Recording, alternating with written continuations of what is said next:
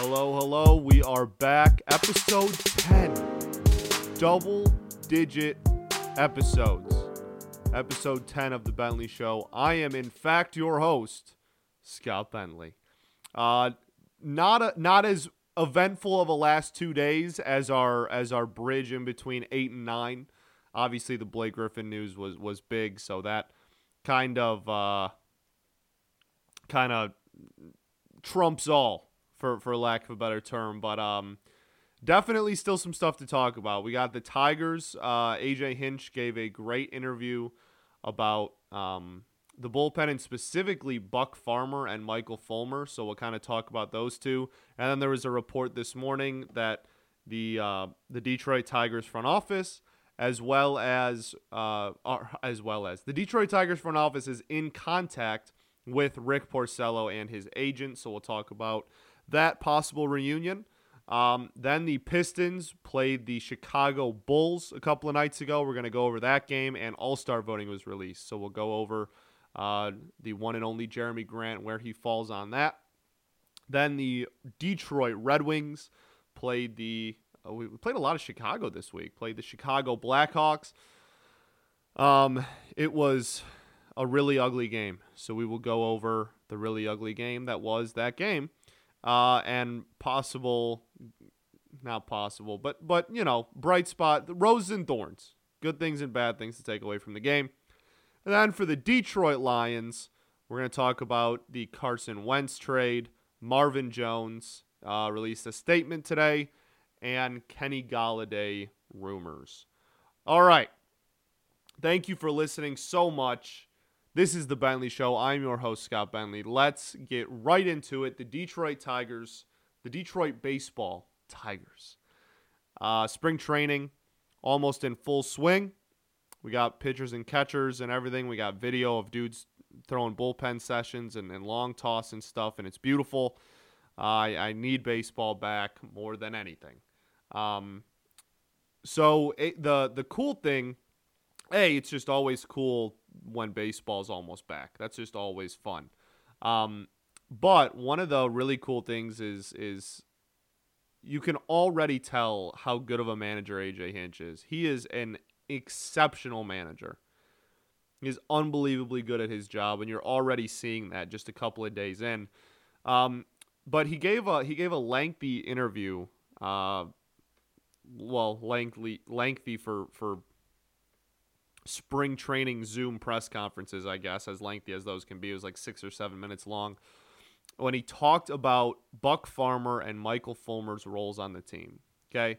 So for Buck Farmer, uh, he he seems to love Buck, which is cool.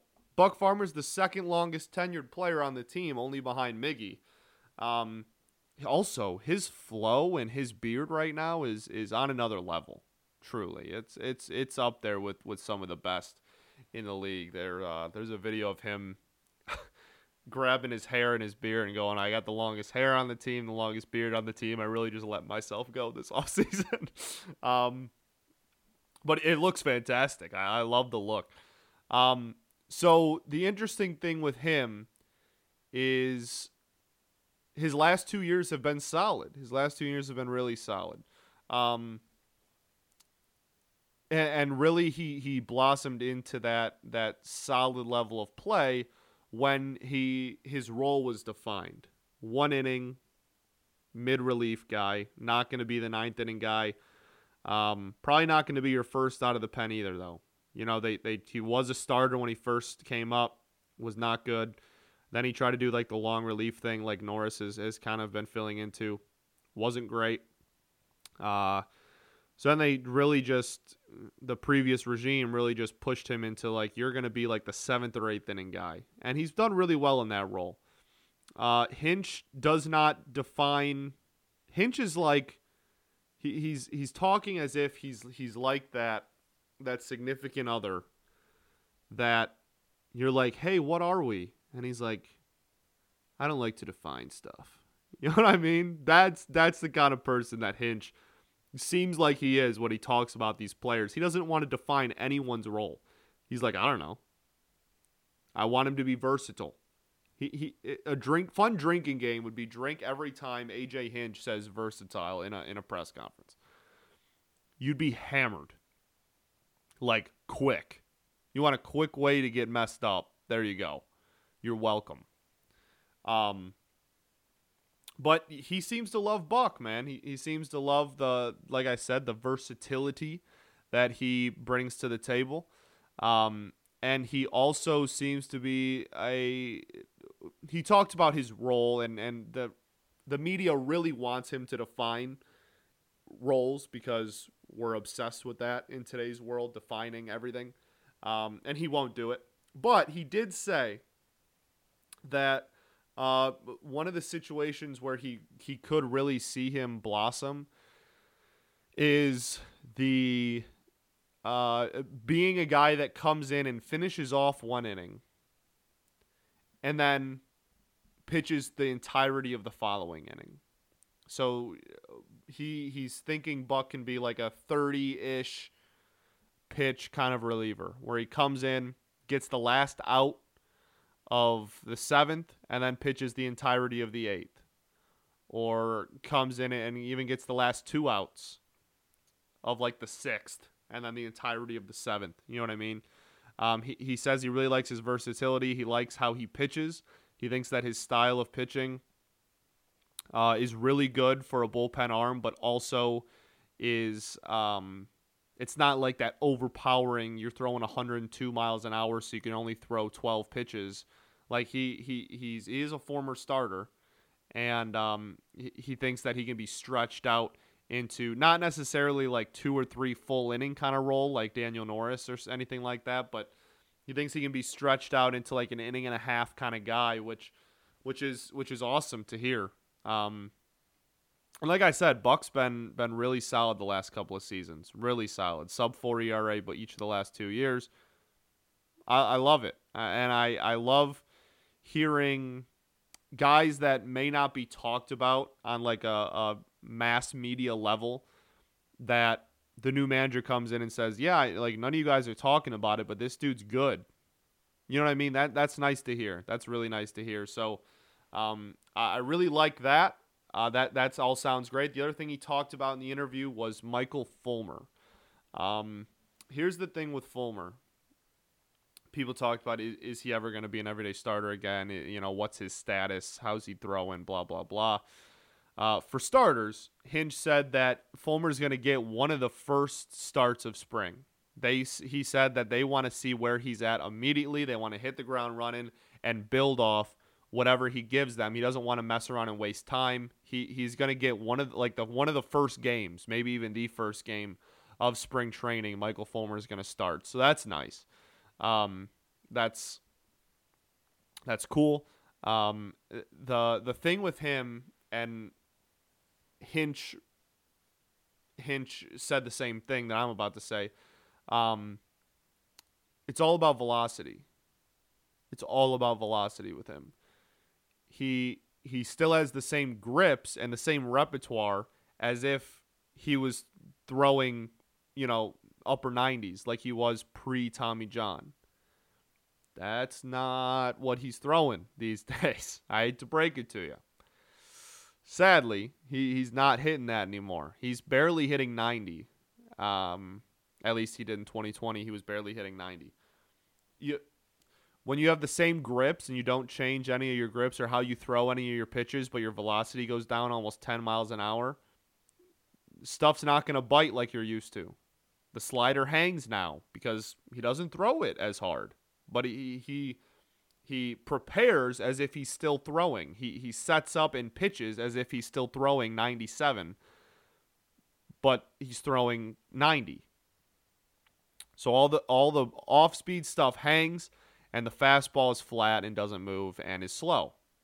So obviously problem, right? Um so Hinch talked about how he is uh, Fulmer's in a situation where, like I said, a he's going to hit the ground running, uh, and he's going to be one of the first starts that they can see where he's at. But he said that um, last last year may not have been a great indication of where he's actually at. Um, because most people rehab in the minors and then come back up kind of when they're ready or feeling, feeling themselves. His rehab stint was at the major league level because that's the only level that played. So he, reiterated that it's not super fair to, to judge him off that. Um, and and I know that this is like clickbait, but he did say that that he came in a lot stronger, a lot bigger, healthy, bigger, a lot more muscle added people say that about everybody every spring, so I'm taking it with a grain of salt, but um, it's still nice to hear. So the thing with him is just going to be his velocity. If if Michael Fulmer, he doesn't even need to to pump 98 anymore. If he can just get back to like a solid 94 miles an hour, lower end mid 90s, just like 90 94 ish, top out at 95 every once in a while. Uh, I think he could probably be decently effective again. Uh, sadly, it, I don't think he's ever going to go back to what he was. I, I mean, rookie of the year, all star, you know, future ace of a, of a rotation. Uh, I, I think those days are sadly probably done, and it's completely the Tigers' fault for why he got hurt. They mismanaged the hell out of him, and I will never, ever forgive them for it. Ever. It is entirely the Tigers' fault that he is in that situation and was managed so poorly. Ausmus specifically, I will never forgive forgive him or the organization for how poorly he was managed when he was clearly hurt. But nothing we can do about it now. We're in the situation we're in, right? Um, even if and again it, it, maybe maybe he gets to a point where he gets some of the velocity back but he's just never going to be able to go five or six innings ever again. That's possible. And but th- there still holds value. If he can come in and give you an inning or two out of the pen that's valuable. That's really valuable to, to have a, a norris and fulmer kind of long relief middle relief role. I think there's value in that. And like i said it, it's sad that he'll never be what he was but you know, having some value is obviously way more than what he was in 2020. He was terrible in 2020. He was objectively probably the worst starting pitcher in baseball. Um, unless you include Rony Garcia in in starting pitchers, but I don't even I don't even give him that much credit to be considered a starting pitcher. Um, so I, anything is something for him at this point. I'm really not expecting him to to really regain to to any form. Um, but that being said, if he can just get a couple miles an hour back, uh, I think there still could be a, a, a productive role for him on a major league roster, which is really all I'm banking on, or, or all I'm hoping for, I should say, at this point. The last piece of news for the Detroit Tigers is that we have been in contact with Rick Porcello. Apparently, they're not even close to a deal at the moment. They're still pretty far off money wise. Um, so it, it's by no means like a hey, this is gonna happen, get ready, or a, or a this is happening. Um, I guess they're still pretty far away, but um, yeah, R- Ricky P reunion is very much on the table. Um, okay. Ricky P. Ricky P is not good anymore. That's just plain and simple. And to be completely honest with you, he really has never been like that. Like his Cy Young is one of the least deserving Cy Youngs in the history of the sport. Um,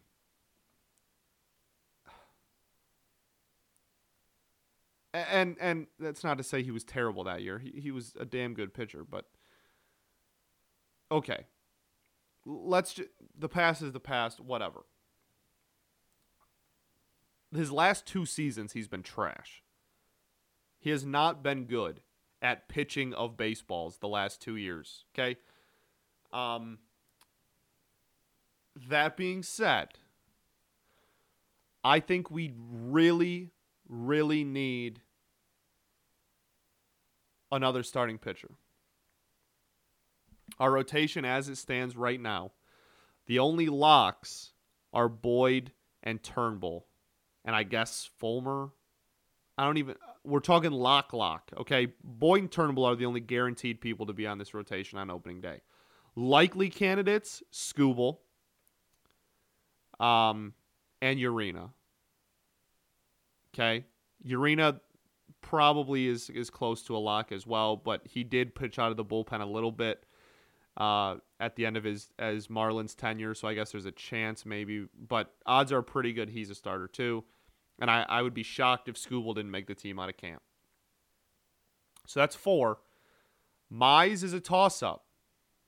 Mize is a toss up. He might start the season in AAA. Um, and even if he doesn't, I'm not sure anyone is really comfortable with Mize being the kind of pitcher that's that's going to give you 30 starts and 200 innings right now, given his injury history and his mechanics. Okay. So those and then Fulmer, Lord knows, is definitely giving you nowhere close to those amount of innings. So with two locks, two rookies, one guy that that is probably a, a reliever that we're gonna make a starter, and then Michael Fulmer. I think it's not ridiculous of me to not only want, but think it's obvious that we should have another starting pitcher on this team. And Rick Porcello is not going to get hurt, and he's going to give you a lot of innings. Are those innings going to be good, productive, positive innings? Probably not. He's not very good anymore. Okay?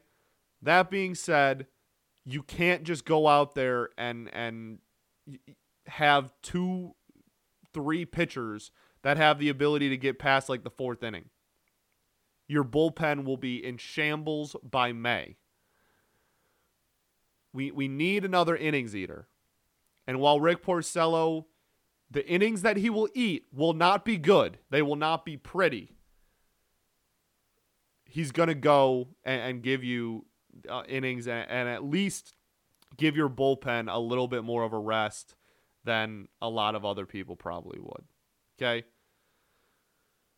So if Rick Porcello comes back, I, I, honestly could not care less. That's my opinion of it. I think we need another starter. We need an innings eater. He is that. He is both of those things, but he's not good either. So like, whatever. You know what I mean? That's whatever. That that's fine. I guess. I don't really care. Honestly, I, I don't care who it is. Rick Porcello reunion does nothing for me. I, I don't really give a damn. The only other move we made, real quick as we wrap up, is Wily Peralta was signed to a $1.5 million deal. This is one of the stupidest things I've ever seen in my life. This is genuinely one of the worst signings I've ever seen. It makes no sense. It never will make sense. It's dumb and it's stupid, and I hate it. Wily Peralta is a reliever. Okay. Not only is he relieve a, a 31 going on 32. Yeah, almost 32. He's going to be 32 this season. 32 year old reliever that has not pitched in two years. You pay one and a half million dollars for. There is a lot of really good relievers that are either getting paid or signed for less than that. $1.5 million for a reliever that hasn't pitched in two years.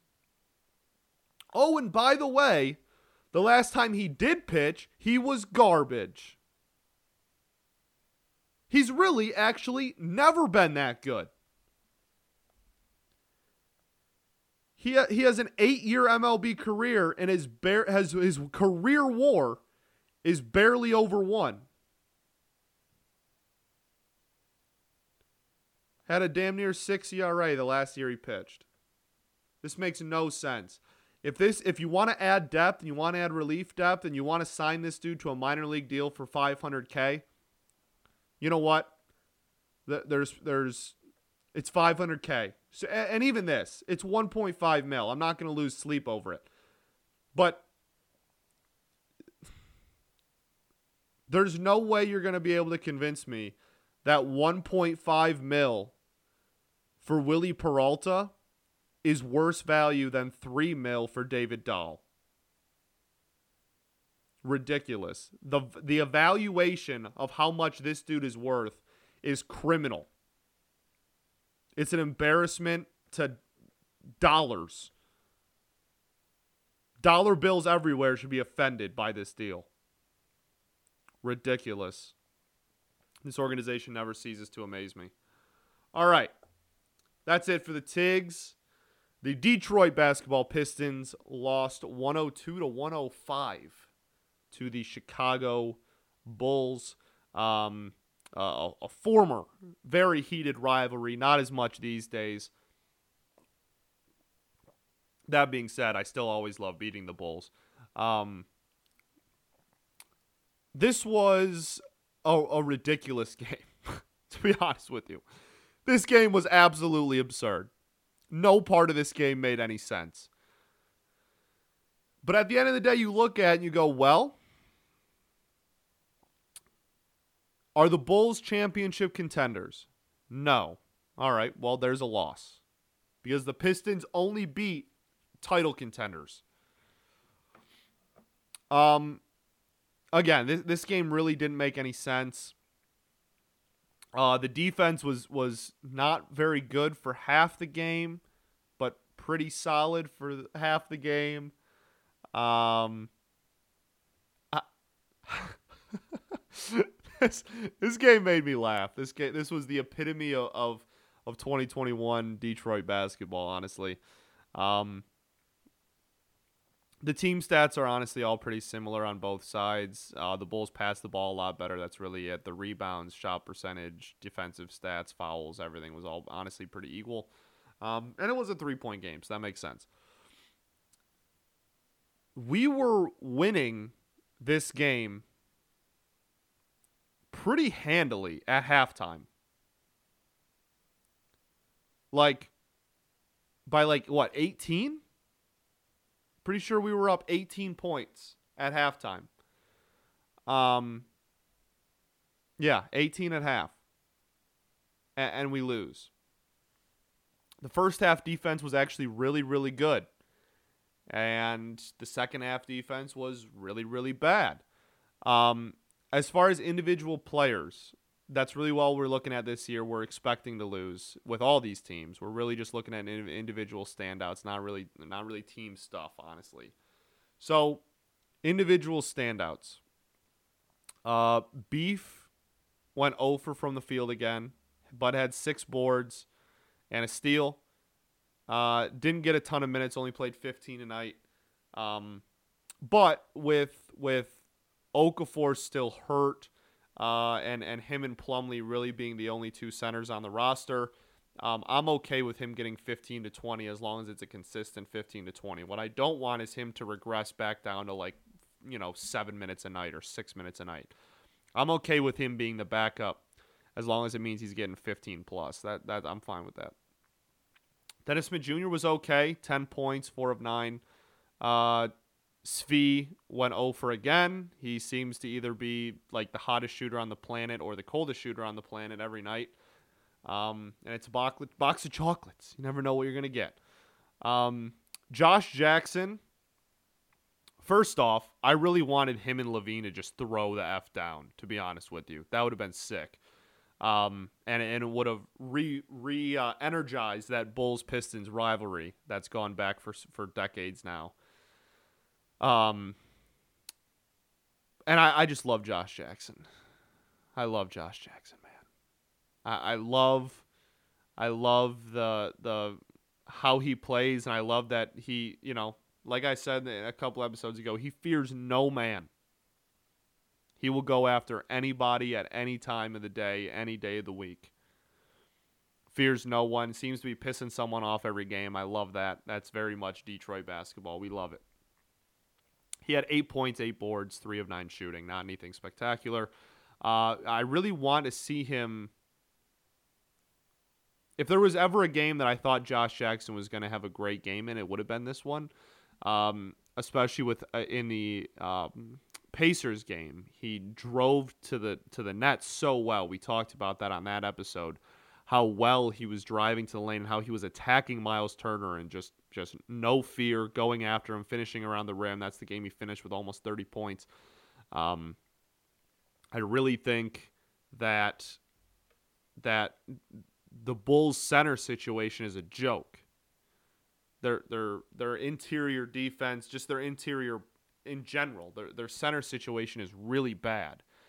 Um, especially defensively. And I, I, really thought Josh Jackson would have been the one player on this team who could have taken advantage of that more than anybody else. And uh, he, he didn't really try to shoot. Was was obsessed with the mid range game, which um, people that are big into analytics will tell you is is really stupid and a really stupid thing to, to do. But kind of the old school people will tell you that that just because it's the lowest value shot doesn't mean it doesn't hold value when actually playing basketball because it opens up the drive and, and the step back and stuff. So, depending on who you ask, you get different responses. Regardless, that's where he went to this game. It, it, there was no water at the well. It really wasn't working for him. Um, and and yeah, eight eight boards is nice for a two guard. That's damn nice. But again, that's just because again the the Bulls center situation is horrible. So he took advantage of it in one aspect of the game, but not the offensive end. Um, that's it for the bench. I think Sekou did not play. Um, so then the starters, Wayne Ellington continues to, to be kind of irrelevant out there. Um, I, I'm really hoping he he gets back into that that that fuego stage he was at a couple of weeks ago when it seemed like he, he couldn't miss because um, that makes him tradable. and and six points on two of seven shooting is not really tradable. So we, as Pistons fans, we really need to root for Wayne Ellington to do really well and play a lot of minutes because we need to raise his trade value. Um, Plumlee, 11 points, 8 boards, 5 of 9 shooting. He was fine. Plum, look, again, I, have said this a couple times. People freaked out when he got the contract because on paper, just looking at 24 mil for um, for Mason Plumlee seems a little ridiculous. But I, I, said the same thing to people with the Tatis deal this weekend, the Fernando Tatis 14 year, $340 million deal. You got to look at the AAV. You got to look at the per year salary. That's that's what you look at. And eight million dollars for a starting center in the in given the current outlook of the NBA is fine value. It's really fine. Eight million dollars, more than fine value. Not not a big not a big salary cap hit per year. Um, people just look at overall money and, and not per year money, and it, it's really eight million dollars a year is really not not anything. And he's played pretty well this year, so he's been, he's been worth it to be honest. Um, and the Tatis deal, just real quick, so happy for him. I love when players get paid in any sport. Um, $24 million a year, though. I know 14 over 340 sounds ridiculous. And you're like, how on earth this dude has played 140 career games? Why on earth is is um, is this dude getting getting this much money? He hasn't even played a full 162 yet. Um, he was the number two prospect in baseball. He was one of the best players on the planet in, in 2020 in a shortened season. And I think that um, if, if he continues to play at that level, that $24 million a year, again, it's, it's ridiculous to say this, uh, or it might seem ridiculous to say this, but there's a there's a scenario where he reaches his true ceiling and becomes like a top 10 player in baseball and he actually regrets this deal because he's going to be making 24 mil a year. Um when again if people some people are really high on him and if he reaches that ceiling that some people actually think is possible for him to reach, he could end up being worth 30 to 35 mil a year and only be making 24 and it could end up low key being a bargain for the Padres. Um, so again, connecting those two together, obviously the difference of 300 million dollars in total in total money earned, but the point remains you to find value, you you can't look at the whole contract. You have to look at how what their production is from year to year, and and how much they're making on one year, not the full value of the contract. It's it's it's very different and very easy to overvalue or undervalue someone based on looking at just their full money. You got to look per year. Got to look per year. Um, Saddiq Bey was okay. Um, this is very much a game of of remembering that he's a rookie, right? 12.7 boards, 3 assists, though. Not bad by any stretch. A damn good game. Uh, I, I really want him to make all rookie first team, at a minimum, all rookie second team, but he's he was NBA player of the week last week. Um, and he, he's to get minutes now. No Blake. Saddiq Bey is going to get hella minutes, which is awesome. We've been begging for that all year, right? Um, and now with D Rose gone too, when Killian comes back, he'll he'll have no shortage of minutes. Um, and then obviously Beef's already already getting uh, backup minutes for a position that we only have two currently on the active roster, so he's going to get plenty of time. We finally getting to see all, all the kids play. Uh, I would still like more Sekou minutes, but I'll, I'll take I'll take uh, Saddiq Bey getting 30 plus a night. That that's damn nice. I've said it a million times. This dude's built for the league. His floor is is honestly probably the highest in the team and one of the highest amongst all rookies in the NBA. Truly, his floor is so high. His ceiling might not be as high as some of those, um, you know, elite like top of the top of the draft pick kind of people, um, like like Lamelo and all them. But but his floor is damn high. It is damn high and it's damn good. Um, and and he is built to play NBA basketball. He is built for the league. I love him to death. I love that he's getting. I love that he's getting minutes. I love it. Makes the games a lot more enjoyable to watch, even when we lose. And then the story of the evening. The Buffalo Sabres are trading Eichel. Red Wings? Wink, wink. Find out next. Um, uh, I have my phone in front of me when I record these, so any updates that like sports news that happens while I'm recording in this hour period I have for myself, um, you see my live reaction to. So, um, but the story of the game was obviously Jerami Grant. Jerami Grant, Jerami Grant dropping a nice little 43 burger, nice little 40 piece for your for your Wednesday evening. 43 2 and 0 with 15 for 25 shooting, 4 of 9 from 3, 9 of 9 from the free throw line, 1 block, 3 turnovers, 5 fouls. Had a negative 7 plus minus, which really shows you how stupid that stat is. Um, he's an all star. He's an all star. The only thing that pissed me off about this game, I don't know whose fault it was. I've watched it a million times. I can't tell if it's Delon Wright's fault or whether it's Dwane Casey's fault. There is no reason, zero reason, for Jerami Grant to have not taken the last shot of that game. Delon Wright should not be taking the last shot of the game. We're down three points with five seconds left. And again, I don't know if the play was drawn up to be that way. I don't know if there was a read. I don't know if there was a look and shake. I, I, I don't know if or or it could be Delon. It could be on him. It could just be a he wanted the shot or, or he didn't think Grant was open or he thought he had a look. I mean, he was kind of open. Uh, it's kind of fair. I don't care. Jerami Grant had 43 points. I don't care if he's triple teamed. He's at least got to touch the ball. If he wants to pass it out, that's a different story.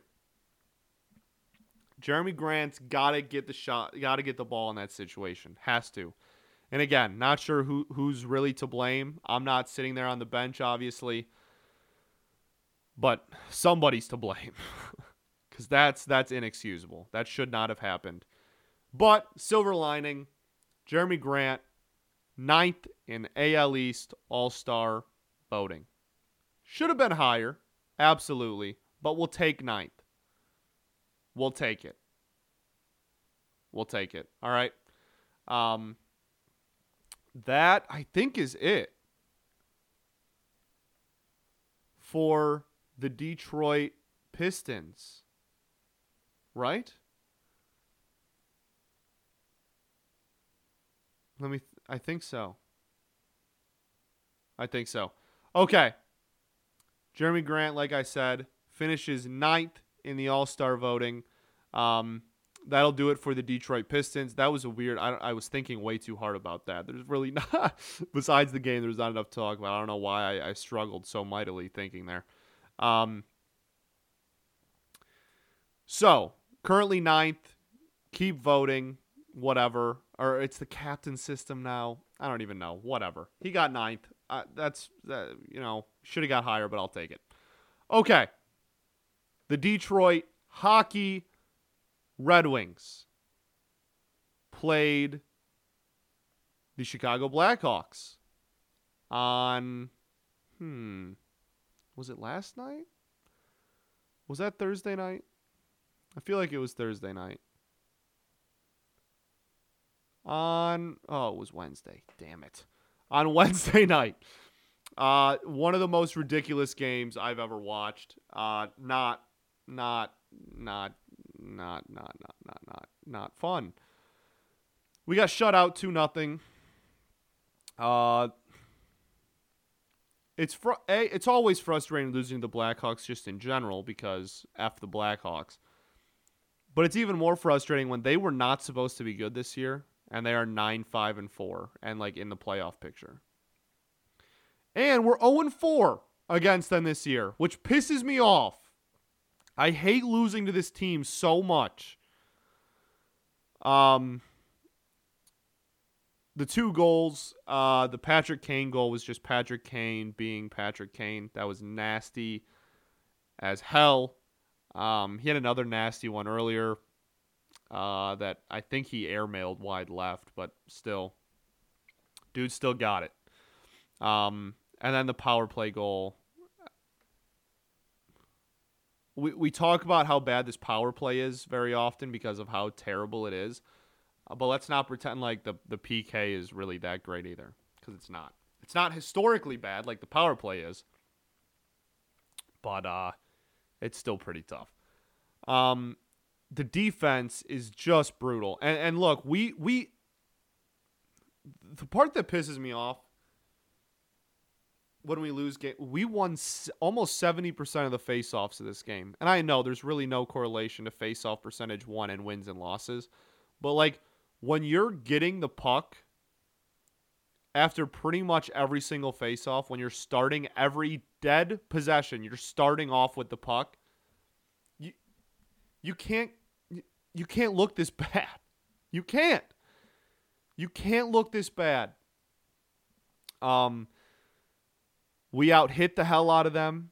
We we honestly outside of this sounds so stupid to say. I almost don't even want to say it because it, it sounds ridiculous coming out of my mouth, but I'm going to say it anyway. Besides the two goals we gave up, we actually might have outplayed them. And again, I know that sounds beyond stupid to say. Um, but it's I just I, the most frustrating one obviously the, the photo that went around of the goalie not in net and the puck on I forget who it was, which is going to piss me off. On somebody in a winged wheeled sweater's stick and the goalie is not even close to in net. He's like he's like the picture the caption of the picture was how is the goalie the furthest away from the net? Cuz there's like a, a log jam in front of the net but no goalie. Um and we didn't score. We we posted on the right side, bounced out, they cleared it. Bada bing, bada boom. It the this defense is terrible, as I've said a billion times the offense is frustrating because we are at a point where we're better than we were last year. Okay, and that's something. But we are we're out shooting teams and losing by multiple goals. We're out shooting teams and losing 4 to 1 or 4 to 2 or like this one we outshot Chicago by three, and and we lost two nothing. We got shut out. And the so the frustrating part is we're getting opportunities. This offense is getting its opportunities and and getting its chances. And it just isn't talented enough to convert yet. And that's a that's just a frustrating part of this rebuild. And it's like that with any rebuilding hockey team. That's just one of the lumps you have to take. That's one of the spots on the train station. You go from garbage at everything to garbage at some stuff and passable at some stuff. And, and then you hit you hit this, whatever the hell you want to call this. You hit th- this spot that the offense is currently at where we've improved enough to where we're getting opportunities and getting looks. We're actually a respectable offensive product, but we just don't have the talent on the roster yet to put the puck in the back of the net. That's just where we're at. And that sucks. My my favorite part about this game was that the Red Wings tweeted like the the contest where like you could win memorabilia or, or, or tickets or something. Probably not tickets in the middle of COVID.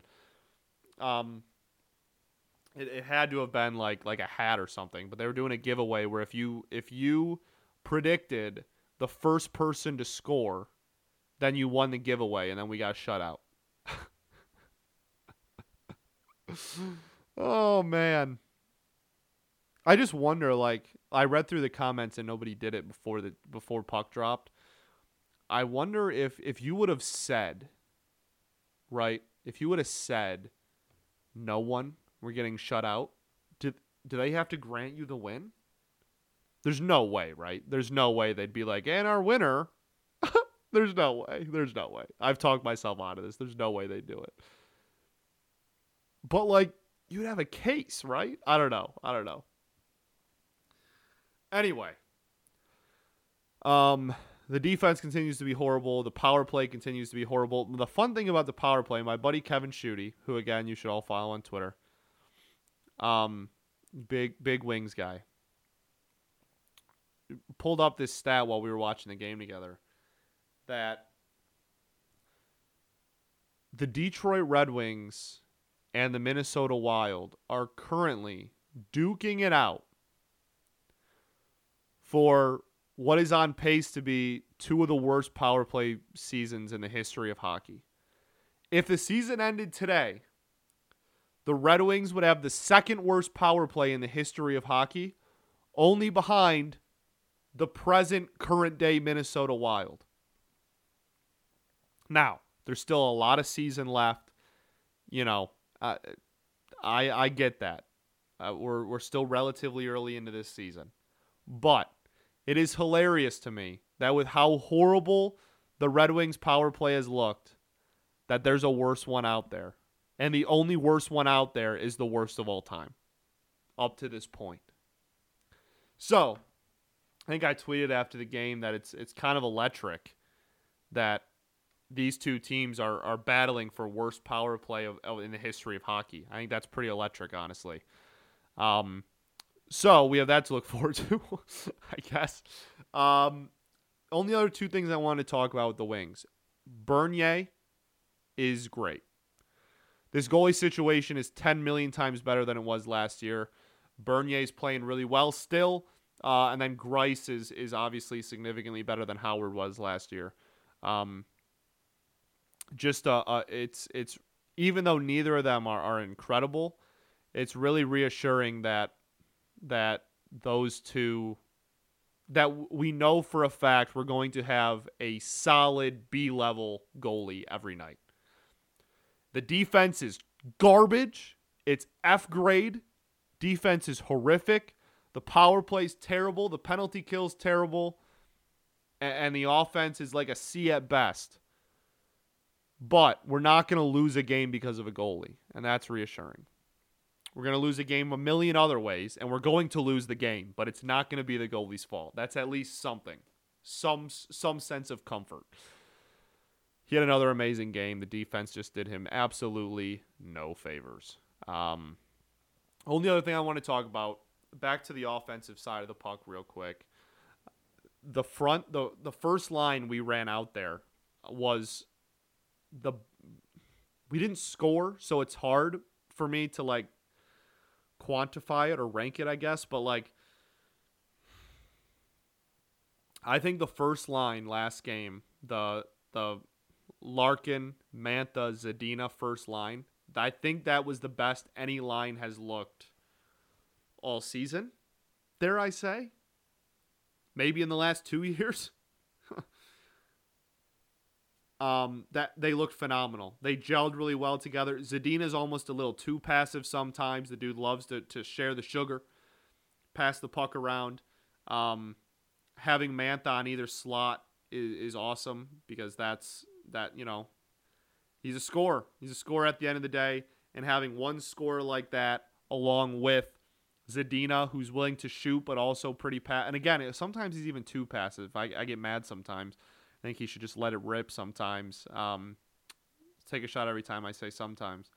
And then Larkin is obviously Larkin. He he's gonna he's gonna pass it around when needed and also take shots. I just think that first line was the best any line has looked all year, and I really hope that Blashill keeps it together, which naturally means that he won't because he hates fun and hates being smart and is not good at his job. All right. That's it for the Detroit Red Wings. Let's move on to the last segment, the Detroit Football Lions. Um, couple of things. For starters, uh, yeah, we'll start with Carson Wentz. Carson Wentz traded to the Indianapolis Colts for a third and a conditional second. The second is a second round pick currently, and if he starts in over 70% of his of the games, then it turns into a first.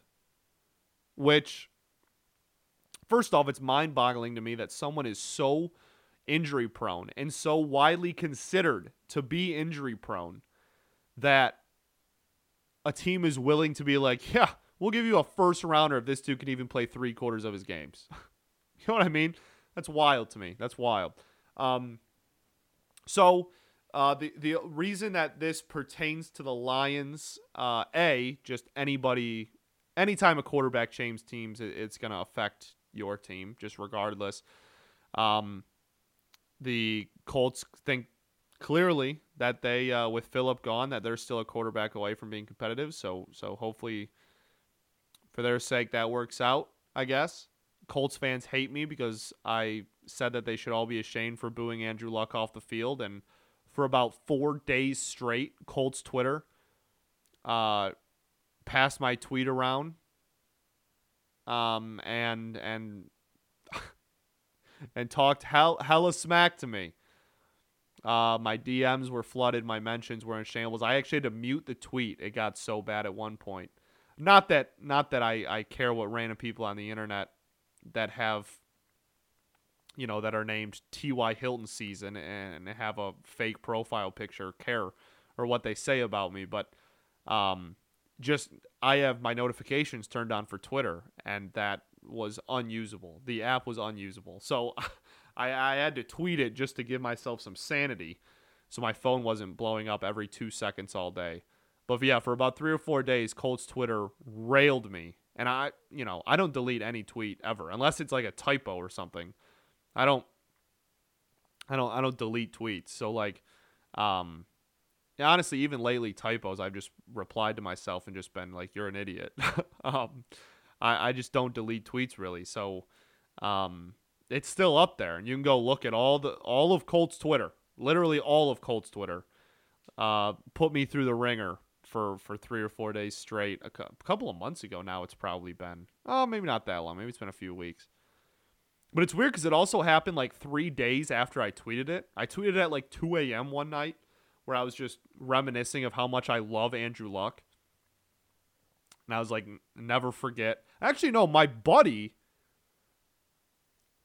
a buddy of mine tweeted the video as a joke for a, a different joke that was not even football related of Andrew Luck getting booed off the field. And that reminded me of like, oh, damn, I still hate them for that. And so I tweeted the video and I said something like, you know, uh, never forget that in Andrew Luck's last game as a Colt, the Colts fans booed him off the field because of an injury. I will never forgive them for it. And there were some Colts fans that were on my side. I'm not. I don't want to make it sound like it was all bad. There were some Colts fans that were quote tweeting it and replying and is like embarrassed to be a fan of this team for this day. We'll never forgive our fan base for this. Blah blah blah. And then we had people in the middle, and and I I can't stand those people. They're like, oh well, uh, you know, obviously it wasn't right, but they were all just drinking alcohol. Everybody had a lot of beer in their system, and they were just mad. And Schefter broke the news mid game, and, and they were just angry because they were drunk. You, you don't know a single person that was there, bro. You you can't just blame beer for for being a dick. Like you can. I'm sorry.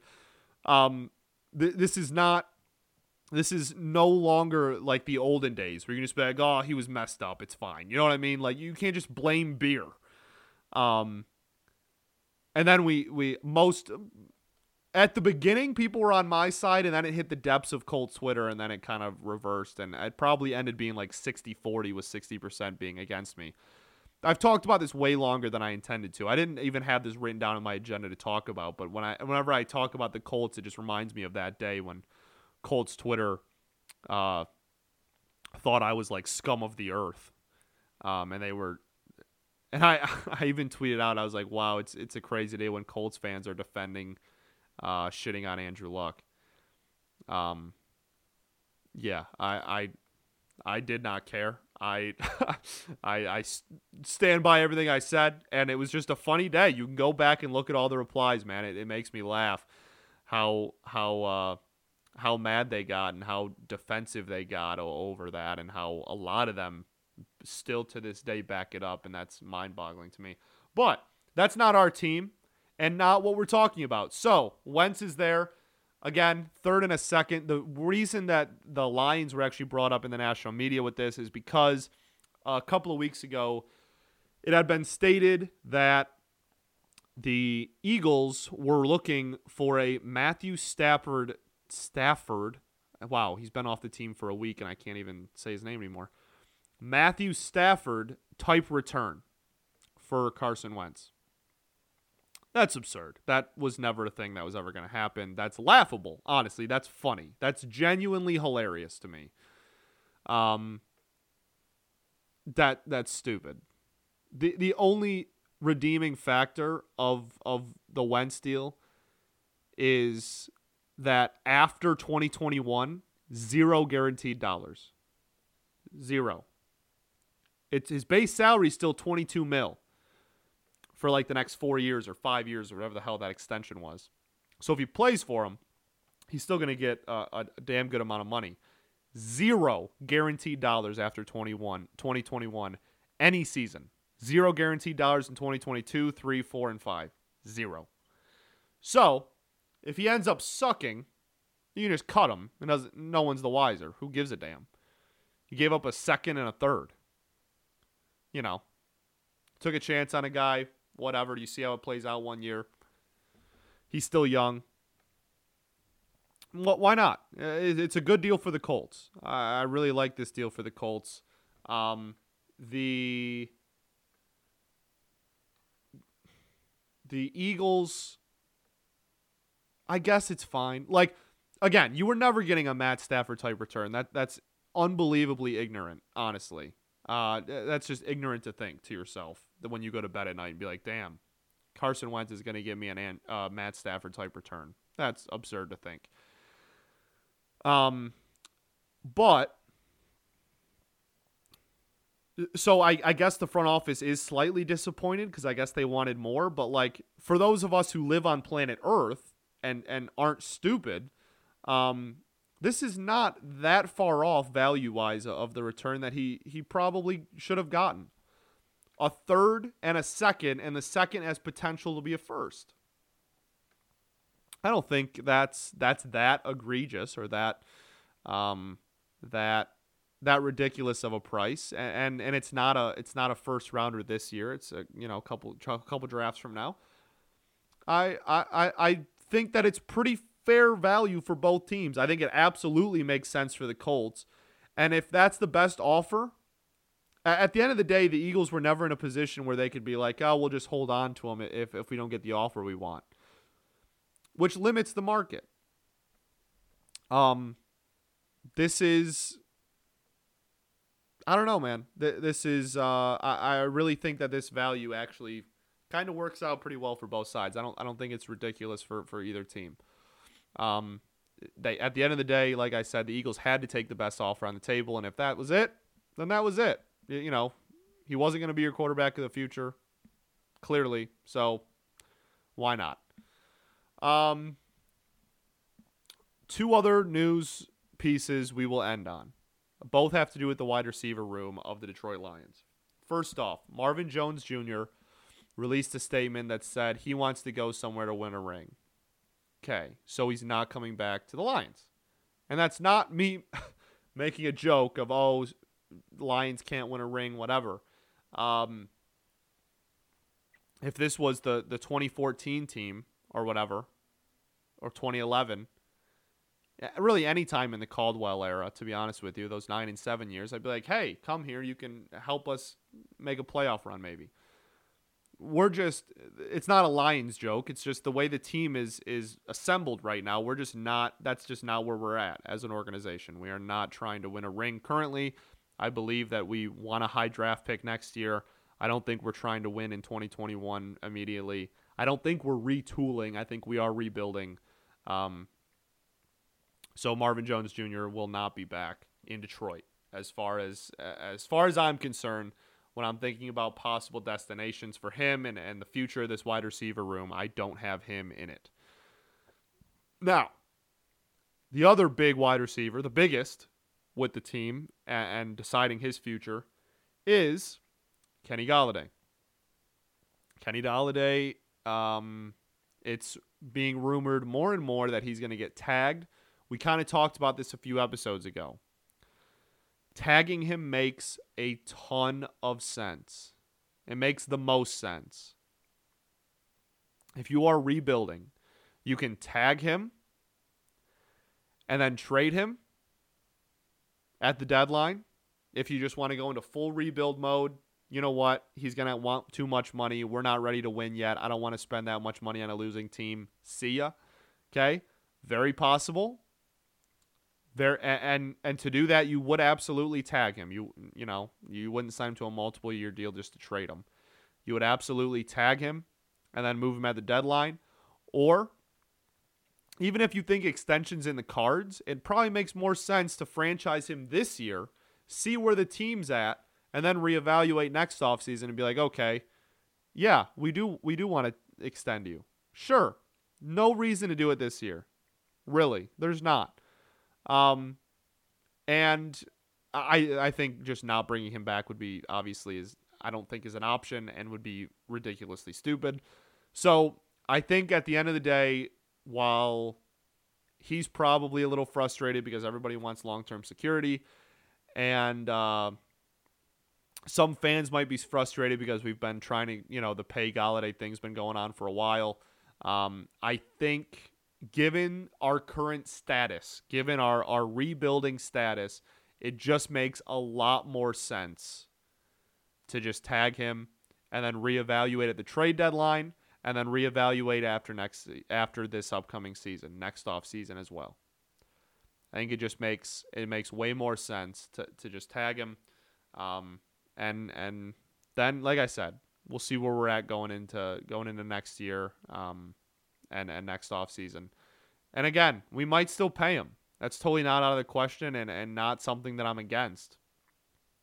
I just think right now we need to see where we're at as a team, see how good we really are, and and if we're absolutely act absolutely if we're actually uh, tanking or or how good we are, if we're gonna try and win whatever, I think we just need to to settle down, play a year out, reevaluate next offseason. I think tagging him is is why that makes the most sense.